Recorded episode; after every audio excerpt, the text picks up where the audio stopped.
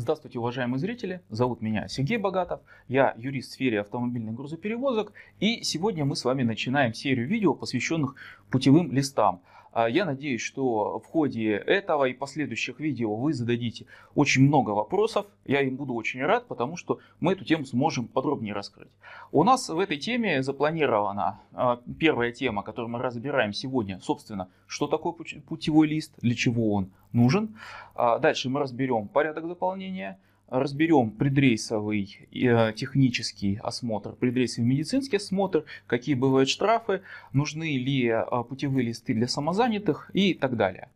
А, а также на сегодняшний момент подписывайтесь на наш канал, э, ставьте лайки, задавайте обязательно ваши вопросы и мы сегодня начинаем. А, давайте разберемся с определением, которое нам дает устав автомобильного транспорта по путевому листу. Статья 2.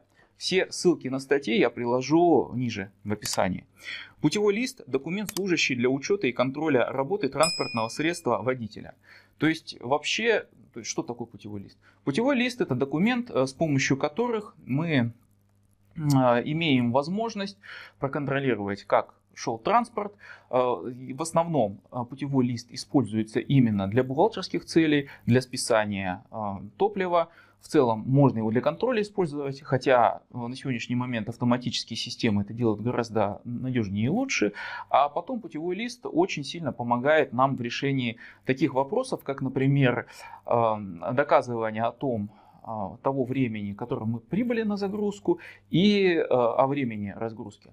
Я вам даже более того скажу, есть довольно много судебных дел, когда доказательства строятся не на транспортной накладной, как это у нас обычно, а на путевых листах. Одно из таких дел в нашей практике, которое было, это был вывоз снега. И в, именно в этом деле а, все, вся доказательная база шла по путевым листам. Но и договор на них ссылался, на путевые листы, а, оплата шла по часам, шла по рейсам, и поэтому путевой лист был более чем достаточным доказательством. А, возникает другой вопрос. Путевой лист вообще обязателен ли он или нет? И здесь мы давайте с вами обратимся к статье 6 а, нашего любимого устава а, автомобильного транспорта. И часть вторая здесь говорит о том, что запрещается осуществление перевозок грузов автобусами, трамваями и так далее, грузовыми автомобилями без оформления путевого листа на соответствующее транспортное средство. Возникает вопрос, то есть э, если читаем пункт, получается, что э, в этом случае на э, каждую перевозку, неважно коммерческая она, личная, мы должны оформлять путевой лист. А вот с этим вопросом давайте разберемся поподробнее. Напомню вам, что мы с вами разбираем путевые листы именно в сфере автомобильных грузоперевозок. А также напомню, что э, в рамках понимания действующего законодательства перевозчик это организация или индивидуальный предприниматель. И дальше мы обращаемся к части 2 статьи 6 Устава автомобильного транспорта. Запрещается осуществление перевозок пассажиров и багажа, грузов автобусами, трамваями, троллейбусами, легковыми э, автомобилями, грузовыми автомобилями э, без оформления путевого листа на соответствующее транспортное средство. То есть какие ключевые здесь места? Что запрещается осуществление перевозки грузов э, грузовым автомобилем без оформления путевого листа. А к какому выводу можно прийти? К тому, что если мы организация или индивидуальный предприниматель и осуществляем а, перевозку груза грузовым автомобилем, то он нам требуется. Если перевозки, если груз идет, если автомобиль идет без груза, то, соответственно, потребности в путевом листе нет.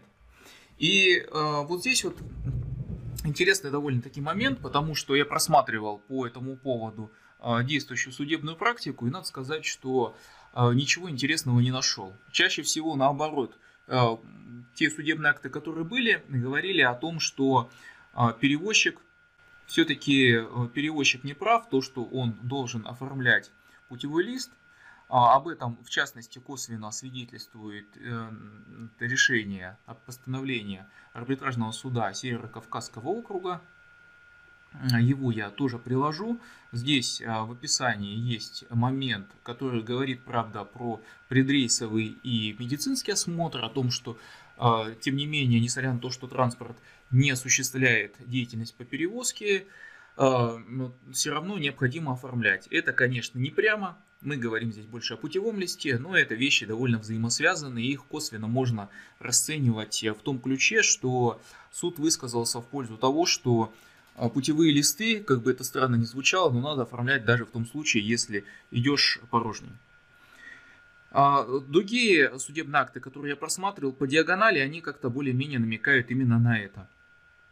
То есть давайте так, если вы ну, как индивидуальный предприниматель или как организация перевозите груз, то путевой лист нужен. Если вы едете без груза, то в, в рамках логики – Э, части статьи, э, части 2 статьи 6 в этом необходимости нет. Но а, дело в чем? Есть, э, так сказать, жизнь и есть какие-то решения суда. И косвенно по большинству тех документов, которые я просматривал, должен сказать, что как-то все-таки намек в то, что лучше путевой лист оформлять. Ну и давайте точно так же логически порассуждаем. Вот едете вы, вас останавливает сотрудник ГИБДД начинает требовать этот самый путевой лист, путевого листа нету, вы тем не менее едете порожним, никакого груза нет, по логике вещей путевой лист выписываться не должен. А, он выписывает штраф, и дальше приходится долго-долго с этим разбираться. Ну, собственно, нужно оно вам или не нужно. Я понимаю, что к медику надо ехать, с техником надо что-то решать, но, так сказать, проблемы Э, вот эти вот выезды, они гораздо меньше той проблемы, которую можно получить в результате того, что у вас этого путевого, э, путевого листа не будет. Ну и ко всему прочему, в дальнейшем видео мы это будем обсуждать. Можно также получить штраф а, до 60 тысяч за отсутствие этого путевого листа. Теперь давайте разберемся, что у нас происходит в случае, если вы не индивидуальный предприниматель и не организация, а просто частное лицо.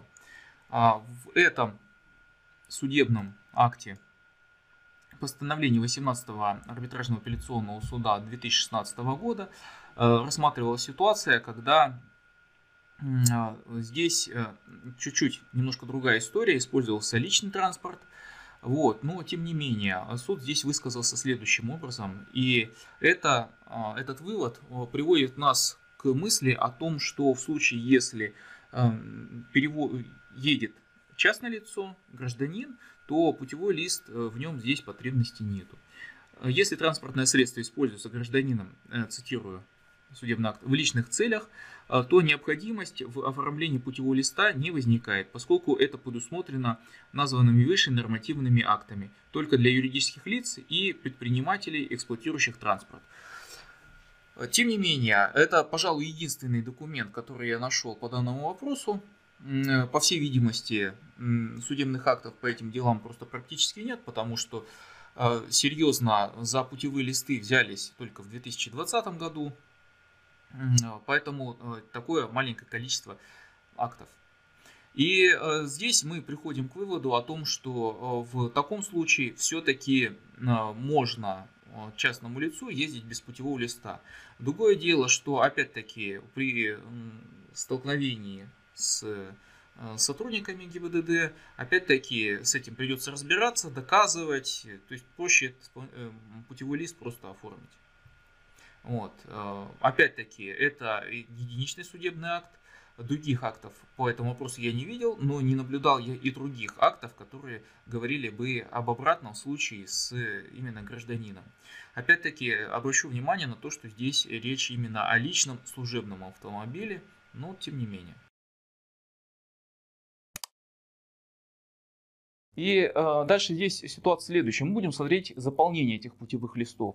Э, в целом э, я вам буду показывать все на ужасно страшном, сильном э, и большом документе, но э, мы с вами будем также разбираться о том, какие реквизиты обязательные. И поскольку реквизиты обязательные из того огромного листа э, путевого, который э, применяется на э, больших транспортных предприятиях для учета там ставок, для еще каких-то а, он не обязательно. Путевой лист можно разрабатывать и по, каким, по критериям. Главное, чтобы были обязательные условия.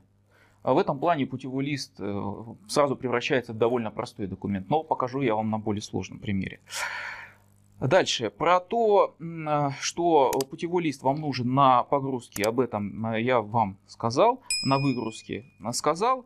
Нам остается с вами в следующих уроках обсудить его порядок заполнения, какая у нас есть ответственность за отсутствие путевого листа.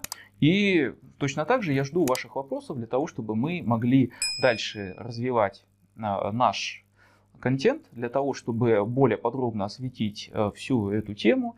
Э, ждем ваших вопросов. До, следующей, до встречи в следующем видео и богатого вам дня!